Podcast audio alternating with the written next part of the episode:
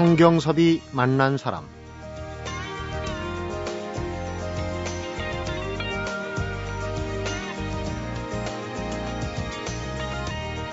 세 사람이 길을 가면 반드시 그 중에 나의 스승이 있다. 공자님이 하신 말씀인데요. 아마 오늘 소개해드릴 이분이 바로 그 세 사람 중에 한 사람이 아닐까 싶습니다. 어딜 가나 곁에 있는 사람들로 하여금 나는 그동안 뭐하고 지냈나. 이렇게 시간 낭비한 걸 후회하게 만드는 분이 아닐까 하는 생각도 드는데 성경섭이 만난 사람 오늘은 중학교 중퇴 학력으로 16개 국가 기술 자격 또 9건의 특허 37권의 책을 써낸 분입니다. 노동부가 선정한 기능 한국인 박병일 자동차 부문 명장을 만나봅니다.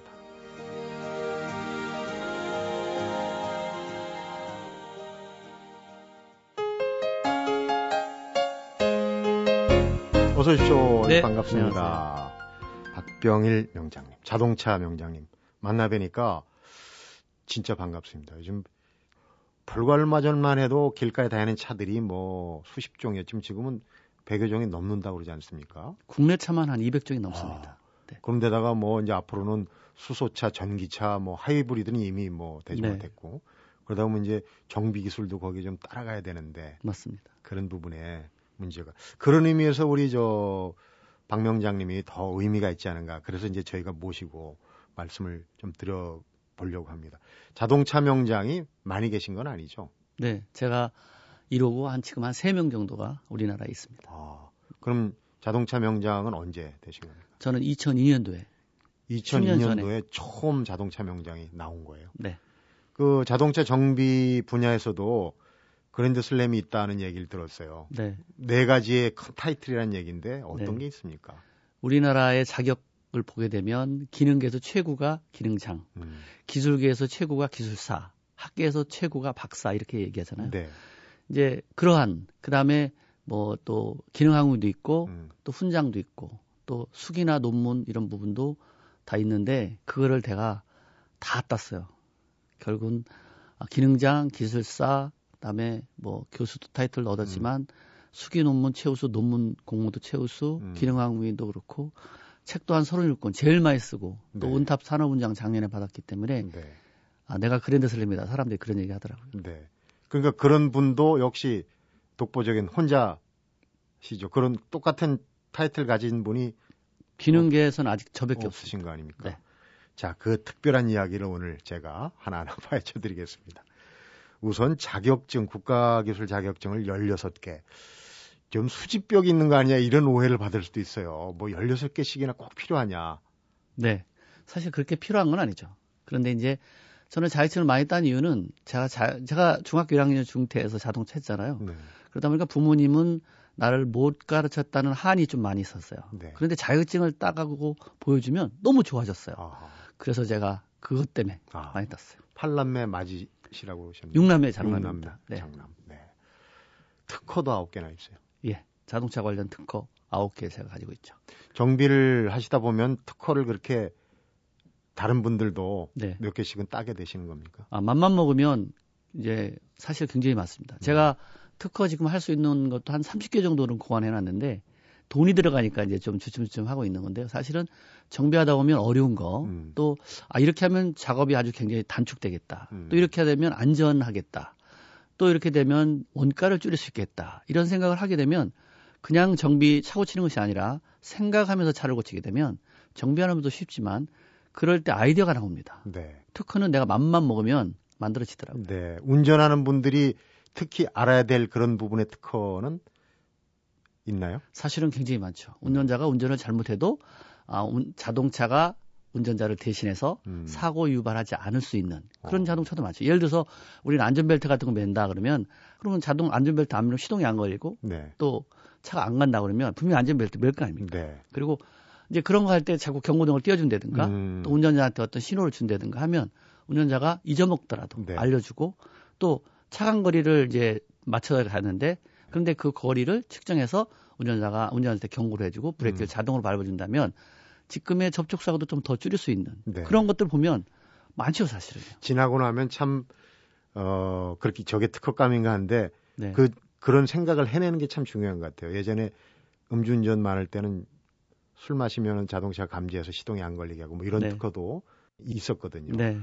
그런 많은 생각을 갖고 계시니까 책도 37권을 쓰시고 그 하신 일을 얘기하다가 끝날 것 같아서 네. 그건 거기까지 하겠습니다. 네. 근데 더 중요한 거는 그런 그 배우고 터득한 내용을 예전에 보면 장인들 비법 나만 알고 있잖아요. 네. 알려주면 돈이 안 되니까 뭐 며느리한테도 안 가르친다 그러는데 공개를 다 하셨단 말이에요. 네. 사실은 제가 그 한 달 동안의 차를 고친 중에서 제일 난이도가 있는 걸 모아서 잡지에 기고할 때 있었어요. 음. 그렇게 기고하면 주변 사람들이 바보라고 그랬어요. 그 며칠 동안 겨우 정말 고생고생해서 알았는데 그거를 공개해버리면 돈, 돈을 벌어야 되는 입장에서 네. 또 기술자 입장에서 자기 위에 있어, 있어야 되는데 그걸 공개하면 똑같은 거 아니냐. 왜 그런 짓을 하느냐라고 했었어요. 음. 그런데 내가 가진 걸 버려야만이 다음 걸 노력하게 되더라고요. 내가 자기가 최고라는 위치에 오게 되면 뭔가 좀 사람이 좀, 좀 거만해진다 그럴까? 아니면 뭐 나보다 다 아래니까 노력하는 모습이 작더라고요. 게을러지기. 저를 보니까 그런 것 같아요. 음. 내가 자격증도 많고 이렇게 있는데 나 따로 사람 누가 있어? 라는 생각이 있었는데 어느 날 보니까 그건 아닌 것 같아요. 아, 오른손에 어떤 책을 읽었는데 오른손에 들어있는 사실 은덩어리를 버려야 오른손에 금덩어리를 줄수 있다. 이런 말에 그렇지. 내가 가진 게 지금 금덩어리일지 몰라도 조만간 돌덩어리도 될 수 있기 때문에 내가 네. 더 많은 걸 얻으려면 버리고 그러면 똑같아졌으니까 난또또 다른 걸 하나 얻으려고 노력할 거 아닌가. 음. 락 해서 했더니 정말 사람이 그렇게 되더라고요.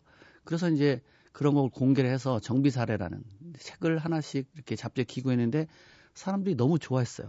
이게 예전에 그 잡지에 제가 만 부 정도 팔렸던 잡지에 기고했는데 나중에 3만 5천 부까지 파는 그런 잡지로 네. 변하는 걸 보고 아 내가 작은 걸 줬는데 사람들이 이렇게 좋아하는구나. 그리고 잡지라는 게 지나가면 버리는데 그 지나간 잡지를 사러 오더라고요 사람들이. 네. 그래서 아 이걸 또 책으로 엮어봐야겠다. 그래서 한 달에 한 개보다는 뭐 두 개가, 두 개보다는 네 개가 이렇게 하다 보니까 그 책들을 어, 각 분야에서 얻은 것들을 음. 토대로 만들다 보니까 책이 한 37권 정도 되더라고요. 지금 운전하시는 분들도 알게 모르게 네. 우리 박명장님의 혜택을 보는 부분이 꽤 있다는 생각이 들어요. 근데 이제 그 중에서 특히 오늘 빼먹으면 안 되는 얘기가 급발진 사고 아닙니까? 네. 이게 뭐 차량 결함이냐, 운전자 과실이냐, 유명 배우 또 가족도 급발진으로 뒤에서 잡아주다가 네, 해서 뭐 목숨 잃는 사고 뭐 이런 참 안타까운 사연이 많았단 말이에요. 네. 논란이 많았는데 그 논란에 지금도 뭐 논란이 여전히 있습니다만 1차적인 종지부를 찍은 게 바로 이제 박명장 아니십니까? 네. 그때가 언제였습니까? 99년도였습니다. 1999년도. 네. 제가 가만히 지켜봤습니다. 저건 왜 날까? 언제부터 난, 났을까? 봤더니 자동차 역사가 126년 됐거든요. 근데 기계적으로 만들어질 때는 자동차가 급발진이 없었어요. 자동차에 센서와 컴퓨터가 장착되면서 급발진이 만들어졌다는 생각이 딱 들었어요. 네. 우리나라도 역시 그랬고 미국, 독일, 일본도 그랬어요. 맞다. 그러면 센서와 컴퓨터의 오작동으로 인한 그러니까 기계는 거짓말 안 하는데 전자는 환경에 의해서 변화가 생긴다. 음. 그러면 컴퓨터가 우리가 작동해 보다 보면 잘 작동하던 게 멈출 때가 있잖아요. 네. 저는 뺐다 끼면 언제 그랬지 하고 다시 원위치처럼 일을 열심히 하잖아요. 음. 그런 걸 보고 이 컴퓨터 관련된 것이다. 해서 제가 제 차로 먼저 실험했고 제가 차를 한 다섯 대를 더 샀어요. 그때 IF 때. 남들은 미쳤다 그랬어요. 근데 어쨌든 다섯 대가 다 재현되니까 아 이거다라는 생각이 들어서 음. 근데 어떤 사람이 제가 그런 연습할 때 그런 테스트를 할 때 그랬습니다. 만든 사람도 뭐 아직 못 밝혔는데 어? 고치는 사람이 어떻게 밝히려고 그래? 네. 했는데 그러니까 더 하고 싶었어요. 음. 그럼 내가 밝히면 더 멋지지 않을까 이런 생각 들었고 또 이 기능 기술 이런 사람들이 조금 천대받는 그런 게 좀 있었잖아요. 네. 우리나라는 산업공사 있었기 때문에 그래서 음. 뭔가를 내가 돌파구를 한번 마련해보고 싶었다. 어디서 출발하든 간에 정상에 오면 똑같은 대우를 받는 그런 그런 사람들이 한번 내가 한번 그 횃불이 한번 돼볼까? 네. 혼자 그런 생각을 한번 해보고 시작했던 음. 겁니다. 그렇군요. 자, 청취자분들 짐작하셨죠? 이런 분입니다. 그런데 지금 56년생, 공교롭게도 56년생이 56세입니다. 맞습니다. 정비를 42년 동안 하셨다고 그랬어요. 그러면 네. 14살, 빼면 14살 때 시작한 거예요. 네. 그 얘기가 얼마나 또 구구절절 기가 막힌 얘기가 있을까 참 기대가 되는데 잠시 후에 계속하겠습니다. 성경섭이 만난 사람 오늘은 16개 국가 기술 자격하고 9건의 특허 또 37권의 책을 써낸 자동차 정비 부문 제1호 박병일 명장을 만나보고 있습니다.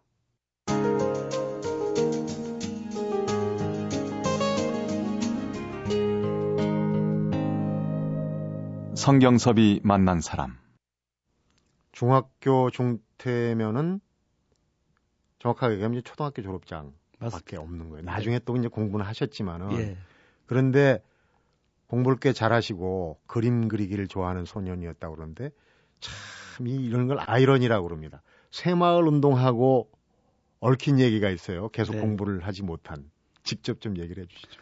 저희 아버님 직업이 전통기와, 조선기와를 만드시고 이시는 분이었는데 그 당시에 조선기와로 집을 지려면 지금 구청에서 허가를 맡아야 되는데 네. 그거는 그때 사치품에 들어가서 허가를 안 해주는 거예요. 음. 그러다 보니까 저희 아버님이 아무리 기와를 잘 만들어도 팔리지 않다 보니까 저희 아버님이 노동을 하게 되잖아요. 네. 그래도 여덟 식구가 먹고 살긴 너무 힘들었어요. 그러다 보니까 아버님께서는 결심을 하는 거죠. 제가 육남매 장남이고 그래도 그림 대회 나가면 상도 받고 그러니까 음. 부모님 입장에서 귀여웠겠죠. 보고 싶 보기 좋았기 때문에 그래서 이제 저를 위해서 집을 팔겠다. 음. 이런 말씀을 제가 듣게 되고 결국 이건 아닌 것 같다.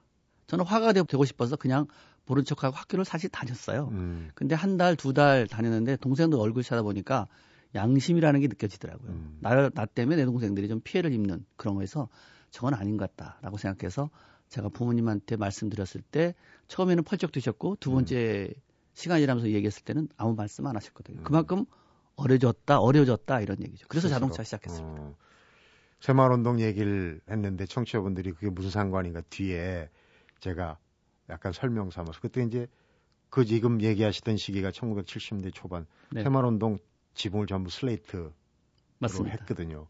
그러니까 아버님 직업이 더 어려워진 거죠. 맞습니다. 기와를 쓰지 않으니까 슬레이트로. 예. 그러면은 스스로 어 이게 집을 팔아서 공부해서는 안 되겠다. 그러면 이제 직업 전선으로 나가야 되겠다. 스스로 이제 결정을 판단을 하신 거 아닙니까? 그 네. 어린 나이에.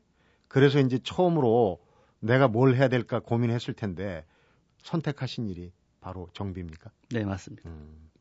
그때 설린중학교하고 해서 집에까지 오는 동안에 정비 공장, 버스 회사 이런 택시 회사들이 있었어요. 네. 그제 눈에 보이는 거는 그냥 거의 시커맸던 기계가 반짝반짝 닦이고 여러 볼트가 나누어져 있다가 하나로 조립되면서 시동이 부른 걸릴 때 음. 어딘지 모르게 쾌감이 좀 있었어요. 저거 재밌을 것 같다. 라는 생각을 했죠. 지금처럼 자동차가 우리가 세계 생산 5위 누구나 자동차를 가질 수 있는 그런 세대가 올 것이다. 이런 건 예측 못 했고요. 네. 단 하나 저거 재밌을 것 같다. 라는 생각으로 자동차 음. 입문했습니다. 음, 호기심이 참 중요합니다. 그런데 지금은 그 애써서 터득한 기술을 후배들한테 다 이렇게 이제 공개를 하고 그러는데 제가 알기로는 저도 뭐 비슷한 연배니까 네. 기술 그때 이제 좀 천대시하는 그런 표현으로 뭐 기름밥 뭐 이런 얘기를 한 기술 잘 안 가르쳐 줬잖아요. 안 가르쳐 줬죠. 결정적으로 오늘 뭔가 보일 거, 배울 것 같다, 있, 다 그러면 음. 열심히 노력해서 있는데 결정적인 순간에, 그러니까 노하우가 이제 결합돼서 뭔가 찾아낼 때쯤이면 그 당시 일본말로 오야지, 지금 음. 반장인데 그 양반이 신부를 보냅니다. 뭐 어떤 데 가서 공구를 빌려오라고. 갔다 오면 게임 끝난 거예요. 그못 배우는 거죠. 사실 그러다 보니까 사실 약, 약도 오르고 음, 어떻게 해서라도 배워야겠다. 이런 생각이 들어서 도전을 많이 하게 되죠. 독학을 독하겠습니다, 저는. 독하게 하셨는데 네. 그런 분들 주변에는 항상 이제 저희 프로그램에 나와서 뭔가 그 이론 얘기, 성공한 얘기 하시는 분들은 주변에 꼭 책이 있어요. 우리 박 대표님한테도 그런 책과 관련된 얘기가 꼭 있을 것 같은데. 네, 맞습니다. 제가 너무 어려, 어려워서 그때 자재과에 근무하는 형이 있었어요. 네. 그때 학생 학생 했던 거 보니까 지금으로 말하면 대학생 같아요. 그 저하고 나이가 뭐 막 큰 차이가 안 나기 때문에 제가 고민을 털어놓습니다. 형 나 빨리 기술 배워야 되는데 기술을 안 가르쳐 주고 언제 이걸 해야 돼? 그러니까 음. 그 형님이 야 책 속에 다 있는 거야. 책을 봐야지. 그러니까 어깨너머로 배워서 어떻게 터득하려고 그러냐. 그러면 세월이 너무 많이 걸린다. 그러니까 네. 네가 힘들겠지만 청계천 한번 뒤져봐라. 일본 자동차 백과사전 번역한 게 있는데 많지는 않다. 그러니까 그 당시에 버스가 600대밖에 서울 시내 없을 때니까 네. 책이 귀할 때니까 거기 가서 한번 구해봐라 해서 한 달에 제가 한 번씩 쉬었거든요. 석 달 만에 음. 제가 이 가서도 팔가에 뒤졌을 때 석 달 만에 그 책을 구해서 그걸로 이제 공부를 합니다. 이가에서 팔가까지 참 어린 몸으로 네, 당시에 기름때 묻은 옷 입고 뭐 정말 힘든 심부름하고 할때 네. 또래 친구들은 교복 입고 이렇게 왔다 갔다 하는 그런 장면도 많이 보셨을 거고. 사실 교련복 입고 다니는 학생들이 제일 부러웠습니다. 음. 멋져 보였어요. 그리고 까만 모자 있었잖아요. 예전에 이뻤잖아요. 그죠? 네, 네. 그것도 너무 부러웠는데 그 당시에 저는 뭐 군복, 물감 들인 작업복 입고 있었기 때문에 그때는 좀 부모님 생각이 났죠. 네. 좀 그런데 어쨌든 내가 이쪽 길로 왔으니까 그럴수록 다졌죠. 내가 화가 난 됐지만 자동차에서는 1인자가 한번 돼볼까 음. 이런 생각을 하게 됐죠. 그러니까 어려울수록 네. 뭐 기술 안 가르쳐주고 퉁이나 주고 하는 분 만나면 더 속으로 이렇게 네. 뭔가를 좀 18살에 그 이제 일본 말로 오야지라고 아까 얘기하셨는데 네. 18살에 반장이 되셨어요. 네. 쭉 기록을 보니까. 그 나이에 반장이 되는 경우는 흔치 않았을 것 같습니다. 없었습니다.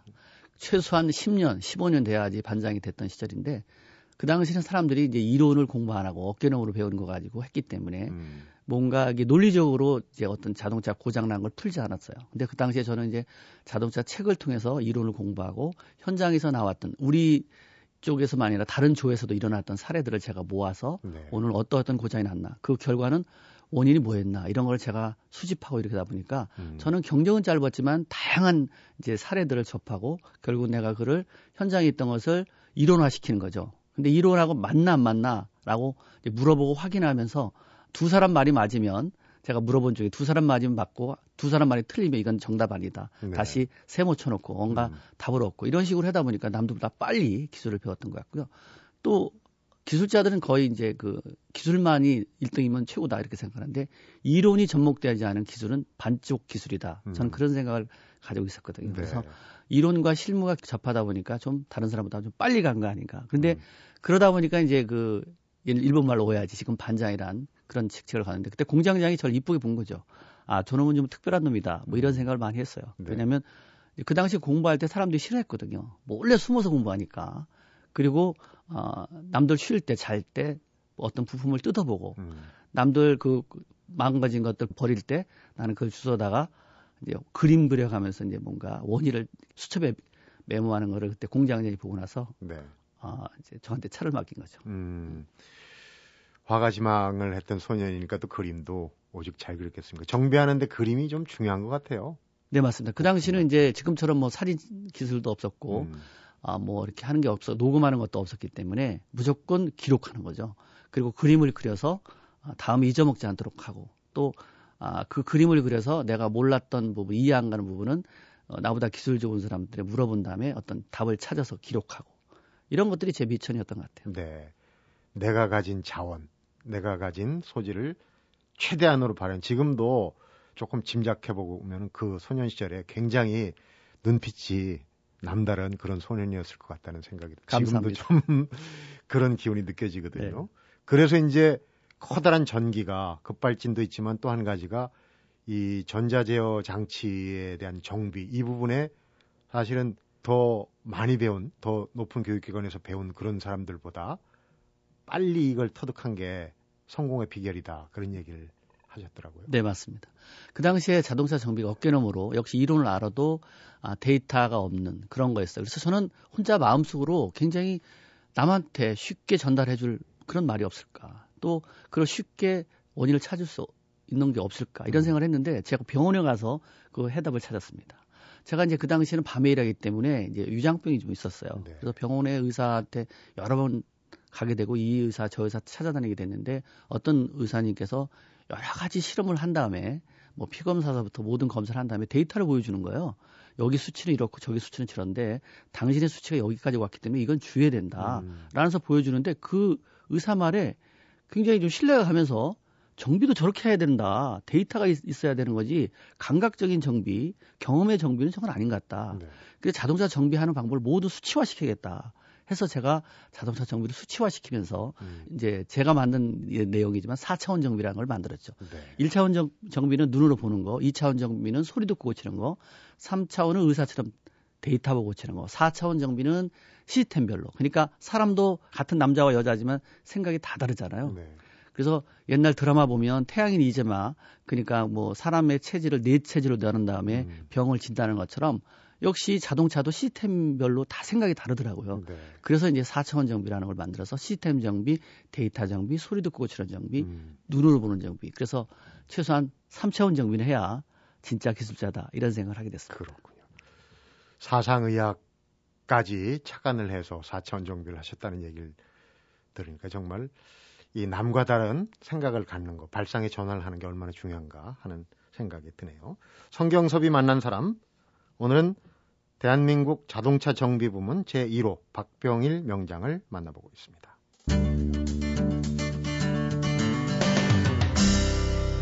성경섭이 만난 사람.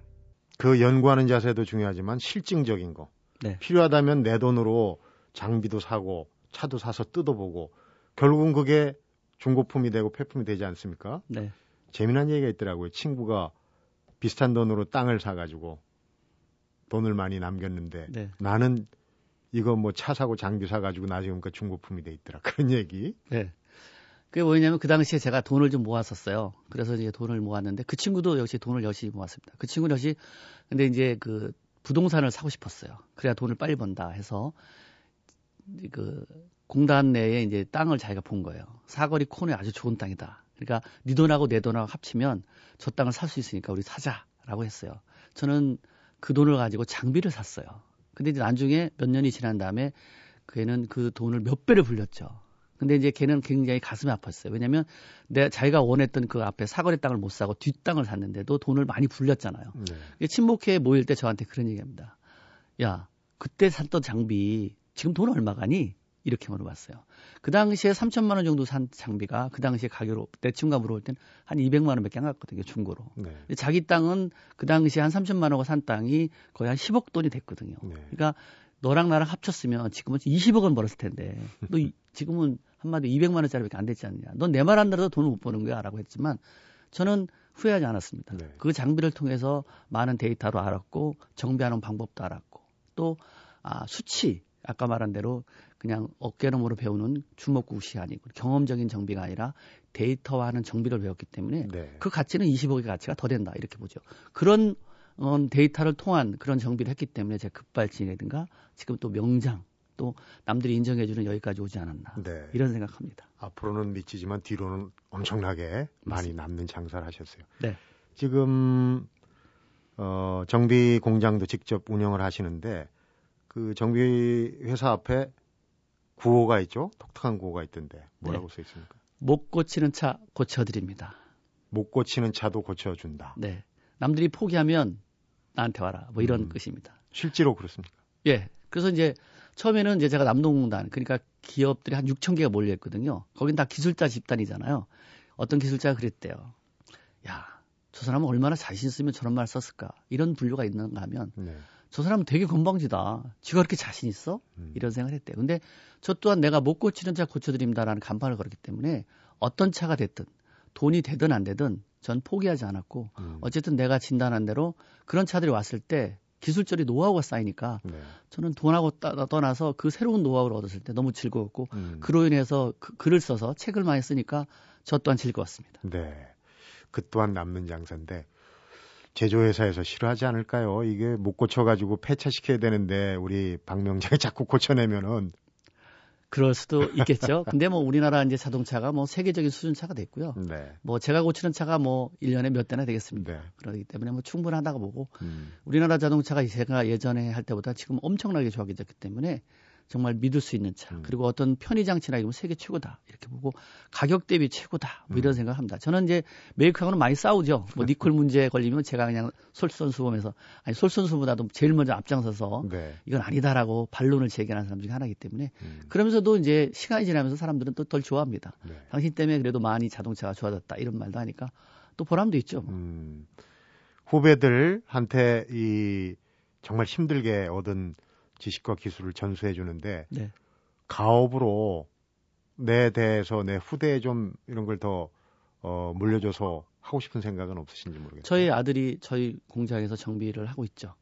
제가 정비 공장 이제 두 개를 하고 있거든요. 하나는 내가, 하나는 우리 아들한테 이번에 예, 해줬어요. 그래서 아? 예, 걔도 원래 고등학교 자동차과 나왔고 이제 대학도 자동차과 나왔고 군대 갔다 와서 또 현장에서 근무하고 있다가 이제 이번에 요 정도면 너도 책임감을 느껴보고 한번 해봐라 해서 지금 부자가 지금 2대째 하고 있는 거죠. 네. 차, 그동안 정말 그 쌓아온 업적 또 업적이지만 이제 지금 여기서 그치는 게 아니라 그 자동차 정비 기술 또 기능인들이 또 잘 단합되고 해야지 네. 이 정비업계도 더 발전할 거 아니겠습니까? 그런 맞습니다. 부분도 신경을 많이 쓰신다고 그래요. 네. 기술만 명장이 아니라 인간 명장을 꿈꾸시는 것 같은. 맞아요. 그동안에 제가 아, 우리 가족과 내 자신을 위해서 열심히 살아온 건 기술 명장이있다. 이렇게 보면 앞으로는 내가 아닌 우리 후배들을 위해서 또 그런 사람들한테 많은 사람한테 학생들한테라든가 희망을 주는 음. 그런 인간 명장이 되는 것이 좋겠다 이런 생각이 들어서 네. 예, 요새 일을 그런 일을 많이 하고 있죠. 네. 좀 소개를 해 주시죠. 어떤 일이 지금 현안이고 정비가 잘 돼야 또 우리 운전자들도 안심하고 차를 몰고 다니니까 이건 네. 뭐 윈윈입니다. 일단은 학생들한테 명장 아카데미라는 과정을 만들어서 네. 이제 독일처럼 이제 최고 기술자가 가르쳐 주면 아무래도 좀 빨리 배울 수 있잖아요. 또 정확한 기술을 배울 수 있기 때문에 제가 명장 아카데미라는 걸 만들어서 학생들한테 가르쳐 주는 것도 있고요. 또 하나는 이제 그렇지 않은 일반인이나 또 어떤 실업자라든가 이런 사람들을 위해서 기능 회관을 지려고 하는 거예요. 그래서 네. 거기서 이제 어, 여러 책도 쓰고 또 거기서 이제 노하우라든가 이런 것도 공개해주고 또 많은 것들을 이제 사람들한테 쉽게 짚어주고 음. 알려주고 또 나만 혼자는 다 할 수 있는 것이 아니기 때문에 여러 사람들의 기술을 합쳐서 책도 쓰고 또 이제 그 기술도 전수해주고 음. 뭐 어떤 세미나도 하고 또 외국인들도 요새 많이 들어와 있잖아요. 그래서 그런 사람들한테 나가기 전에 자동차 한국의 자동차 기술도 좀 배워 가르쳐서 내보내면 또 한국 자동차 좋아할 거 아닙니까? 네. 또 자기가 자동차 한국 자동차 고칠 줄 알기 때문에 그 나라 가서 또 한국 자동차를 좋아할 것이고 또 구매해 줄 것이고 음. 그래서 또 그런 생각을 해서 이제 기능회관을 만들어서 이제 그런 일을 하려고 하죠. 네. 요즘 이제 신차종들이 많이 나오지 않습니까? 네. 자동차 제조 기술이 발전하는 만큼 정비 기술도 따라가줘야 되는 거 아니겠습니까? 네. 안전 문제도 그렇고 그런 면에서 예전에는 기능인들을 굉장히 우대하는 분위기였는데 지금 예전엔 기능 올림픽에 그 메달 딴 선수들 카퍼레이드하고 막 그랬거든요. 네, 맞습니다. 지금은 좀 그런 부분에서 아쉬움이 있으시죠? 있었죠. 근데 지금은 이제 또 정부에서 이제 마이스터 고등학교 만들고 음. 또 이제 그 기능올림픽 출신자라든가 이런 사람들이 쉽게 갈 수 있고 어떤 상금이라든가 아니면 여러 가지 조건들이라든가 해줄 것을 굉장히 노력하고 있기 때문에 네. 그래서 예전에는 기능장려법에 의해서 이런 법으로 인해서 그렇게 혜택을 받지 못했는데 음. 작년에 숙련기술장려법을 만들었어요. 그렇구나. 그래서 법도 많이 만들어졌기 때문에 사람들한테 많은 혜택을 줄 수 있는 그런 문화가 이제 만들어졌다 이렇게 볼 수 있기 때문에 아, 특성화고등학교라든가 음. 이런 분들이 또 어느 쪽으로 출발해도 열심히만 와 열심히 해서 자기 어떤 위치에 오면 충분한 대우를 받을 수 있는 그리고 정년이 없는 그런 기술자가 될 수 있는 조건들이 만들어졌다 이렇게 네. 볼수 있죠. 박명장 같은 분 책도 많이 읽고 뭔가 그 과정에서 마음에 품고 있는 그런 어떤 좋은 얘기가 있을 것 같아요. 마무리하는 시간에 같이 한번 우리 청취자분들하고 공유를 해봤으면 좋겠는데. 아 예전에 이제 어떤 신부님이 세산의 벽돌공을 봤어요. 근데 밖에서 볼 때 한년에 벽돌을 쌓는 거예요. 네. 첫 번째 벽돌한테 물어봤어요. 뭐 하냐 그랬더니 신경리적으로 나는 벽돌 쌓고 있지 않느냐. 음. 돈 모르냐 이렇게 했고 두 번째 벽돌공은 뭐냐면 나는 돈을 벌고 있다. 이런 얘기를 하면서 벽돌 쌓았어요. 네. 근데 세 번째 벽돌공은 땀을 뻘뻘 흘렸지만 얼굴에 가득한 미소를 가지고 나는 아름다운 성당을 짓고 있습니다. 이렇게 했어요. 그러니까 세, 우리가 봤을 땐 세 사람 다 벽돌을 쌓는 거지만 한 사람은 그냥 쌓는 거, 두 번째 사람은 돈을 벌기 위해서 하는 거, 세 번째는 자기 꿈을 위해서 하는 거거든요. 이 모든 일을 할 때 자기 꿈을 위해서 하는 게 굉장히 중요한 거 아닌가. 네. 이런 메시지가 있어서 전 그게 참 가슴에 많이 와 있었어요. 네. 우리 박명장님이 운영하시는 정비 회사가 카 123 테크예요. 그 123이 제가 뭘까 뭘까 아마 1, 2, 3 하면 기초를 얘기하는 게 아닐까. 하나, 둘, 셋 하면 또 출발을 의미하는 게 아닐까. 이런 생각을 해 봤는데 혹시 맞습니까? 맞습니다. 네. 우리 검증된 명장님으로부터 오늘 명언들 또 도움이 될 만한 귀감이 될 만한 얘기 정말 귀하게 잘 들었습니다. 고맙습니다. 네, 감사합니다. 성경섭이 만난 사람 오늘은 박병일 자동차 명장을 만나봤습니다.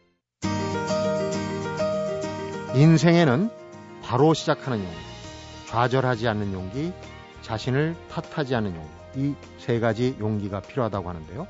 오늘 만난 박병일 명장, 이 세 가지 용기를 모두 갖춘 사람이 아니었나 싶습니다. 잠시 짬이 날 때 이 세 가지 용기 중에 나에게는 어떤 용기가 부족할까? 나를 한번 정비 삼아서 곰곰 생각해 보는 시간 가지면 어떨까 하는 생각이 듭니다. 성경섭이 만난 사람 오늘은 여기서 인사드리겠습니다.